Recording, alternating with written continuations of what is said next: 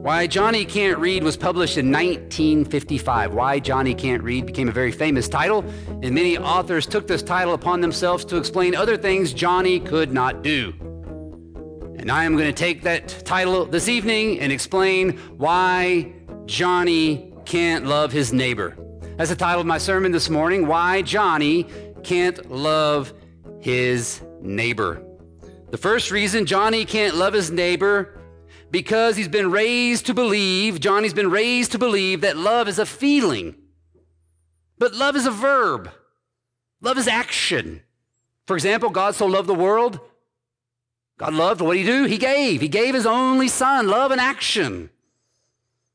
Mercy is therefore a consequence of love. Oh, blessed fault. So our redemption flows from the headwaters of grace. Love is something you can see, and love is something you should be able to point to, like the cross. And without this kind of love, we break the sixth commandment. For example, if you see your neighbor hungry and do not feed him, he will starve, he will die. If you find your neighbor naked and do not clothe him, he will freeze, he will die. But little Johnny's been so busy chasing that feeling that he's forgot to love his neighbor as himself. You see, love promotes our neighbor's life with something tangible. Our neighbors should see, our neighbors should see our love. Second, Johnny's church is too political. Rather than focusing on the Word of God, Johnny's church has focused on social actions, social and cultural charges. If little Johnny belongs to a liberal church, he cannot love his neighbor who's not wearing the mask. Little Johnny belongs to a conservative church, he can't love those people who drive alone in their cars wearing masks. If liberal, his church is so busy fighting abortion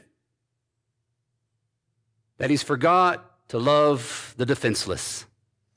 If conservative, his church so busy fighting for life, he has forgotten the hurting women. On the other side, yes, pro choice is evil. Pro choice is a violation of the sixth commandment. We should fight. But we cannot forget about the women on the other end. They need our tangible love too. Many of them are hurting. The burden of their fears and hurts needs to be lifted by Christians too. But Johnny's been so pro life, he's forgotten to be pro all of life. Third, Johnny's church loves to celebrate our God given right to bear arms. Don't get me wrong.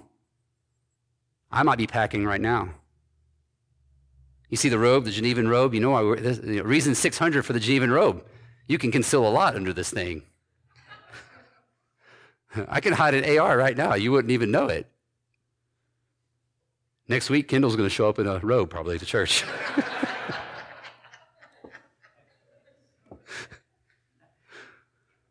the Reformed are not pacifists. Heidelberg says we must protect our neighbor from harm. Sounds like bearing arms to me, right? If the situation dictates, which is why the state is armed with a sword and our land has wisely allowed its citizens to exercise the sword as citizens. But we as Christians are not for aggression. Pacifists, no. Aggressionists, no. Heidelberg says we are to do good even to our enemies. Jesus says, Matthew 5 43, if you, you have heard, he said, you have heard that it was said, you shall love your neighbor and hate your enemy. But I say to you, love your enemies and pray for those who persecute you. To be pro life is to be pro all life, even that of our enemies. The right to bear arms is not a right in the name of Christ. It is a right of citizens. It is a right of common grace in the name of the Imago Dei for the justice and well being of the state. And we confess in Heidelberg that the state is armed with a sword to restrain murder. But what the state can do, Christians may not. We do not harm, we do not bear our arms in the name of Christ. If you have your Bibles, turn with me to Romans 12. A very familiar passage, Romans 12, 17.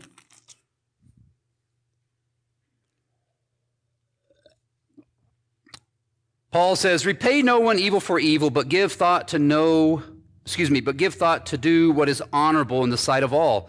If possible, so far as it depends on you, live peaceably with all. Beloved, never avenge yourselves, but leave it to the wrath of God. For it is written, Vengeance is mine, I will repay, says the Lord. To the contrary, if your enemy is hungry, feed him. If he is thirsty, give him something to drink. For by so doing, you will reap heap burning coals on his head. Do not be overcome by evil, but overcome evil with good. Now, when it comes to the right of bearing arms and so forth, we must recognize the distinction, distinction between our citizenship in heaven and earth. As earthly citizens, we may fight to protect ourselves and the harm of others. We may uh, join the military, just war theory, and go to combat and so forth. We may go to war, but we don't go to holy war. Nations are not Christians. You know, states like to elect themselves as elect nations, but God elects no nation under heaven, but one nation, the church. And the war we fight, holy war, today is fighting against our own sin, fighting against the devil, fighting with the gospel to see the lost found. But we don't take up arms and bear those arms in the name of Christ. But Christ will come again to fight this world. But now, for now, we fight for the gospel, with the gospel. But Johnny's been so busy arguing in comment threads that he's forgotten to share his faith with those in need. You see, as Christians, we must be peace loving and gentle, merciful, and friendly toward our neighbor.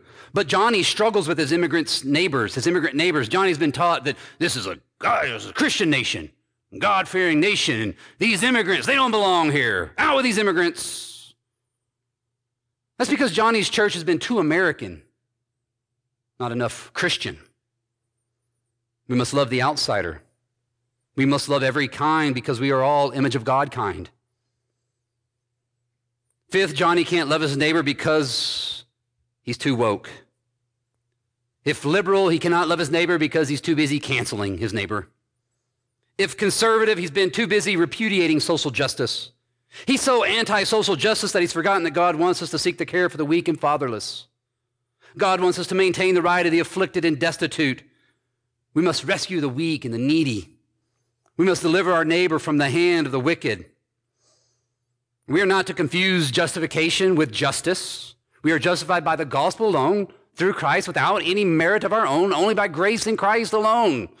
However, justified, we are now free to truly love our neighbor, to seek the well being of the oppressed and needy.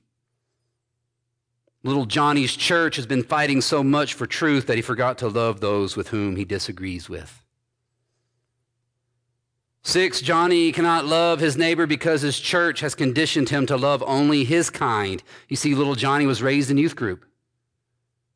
He doesn't know that there are the elderly amongst them, amongst him that needs help. He doesn't know how to love the elderly because he hasn't seen the elderly. And those on the other political aisle are not welcome to his church. And so he doesn't even see those other people on the other side of the aisle. He never sees them. And because he's been conditioned so much to hate them, he doesn't even see them as someone worthy of his care and of his love. And he's been raised far from the unfortunate. He's been raised far from those with disabilities. So all he knows is his own kind. You see, Johnny cannot love his neighbor because of tribalism. Again, Jesus says, For if you love those who love you, what reward do you have? Do not even tax collectors do the same? And if you greet only brothers, what more are you doing than others? Do not even Gentiles do the same? You see, Christ here is calling the church to love with another kind of love. Love is unbigoted. Christians love all types, but little Johnny loves social media.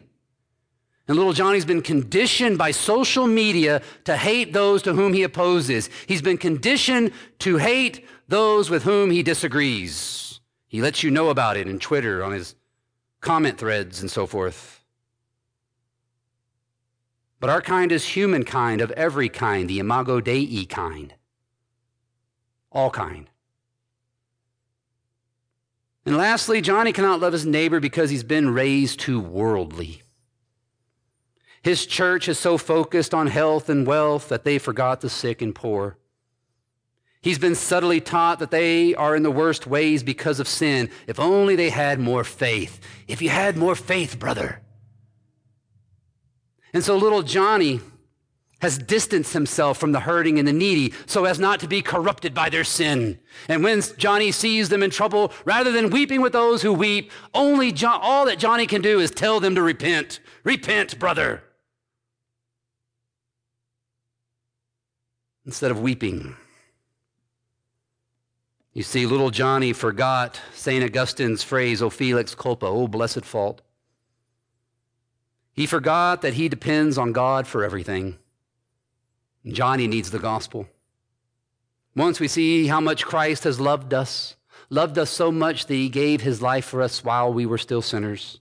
Once we see that Christ continues to provide all that we need for body and soul, that Christ gives us all we need for life and in death, once we see how much Christ intercedes for us in our sin, once we gain this heavenly perspective, only then will we be of any earthly good.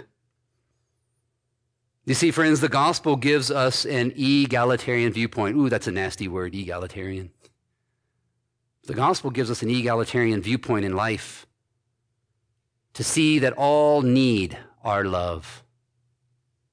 Everyone needs our love even our enemies. And the gospel empowers us to do it, and the law commands it. So lift up your hearts in love with a forgiveness that transcends justice. Lift up your hearts and become generous beyond measure. Lift up your hearts from heaven and love your neighbor as yourself. For this is the sixth commandment. Amen. Let us pray. Merciful God, we come to you now at the end of this day in the name of our Savior. That light shining in the darkness, dispelling the night of our sins and the blindness of our hearts, Lord, of our certain result of self sufficiency.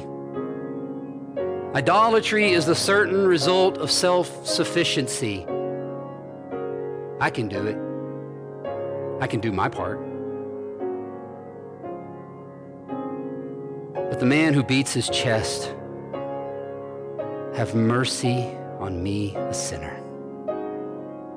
Is the man who knows that Christ is the blessed man whose delight is in the law of the Lord, and Christ meditated on it day and night, and he is your righteousness.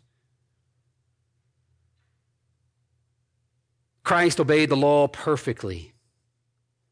You see, the way of righteousness is found in Christ alone. The way of righteousness is found in Christ alone, and the way to righteousness is found in Christ alone. You see, the gospel is the power of God unto salvation. And when you keep your eye on God's gift, when we keep our eye on God's gifts, and the, certain, the certain result is worship. And we praise God from whom all blessings flow. And then we're found on our knees, adoring, praising, and thanking our God our whole life long. The only thing that will keep you from worshiping yourself, the only thing that will keep you from worshiping yourself is grace alone. For our hearts are restless until they rest in thee. O blessed fault has saved a sinner like me. Let us pray. At Covenant Reformed Church in Missoula, Montana, we sincerely believe God's Word and faithfully teach it. We invite you to worship with us on Sundays. For more information, please visit MissoulaURC.com. That's MissoulaURC.com.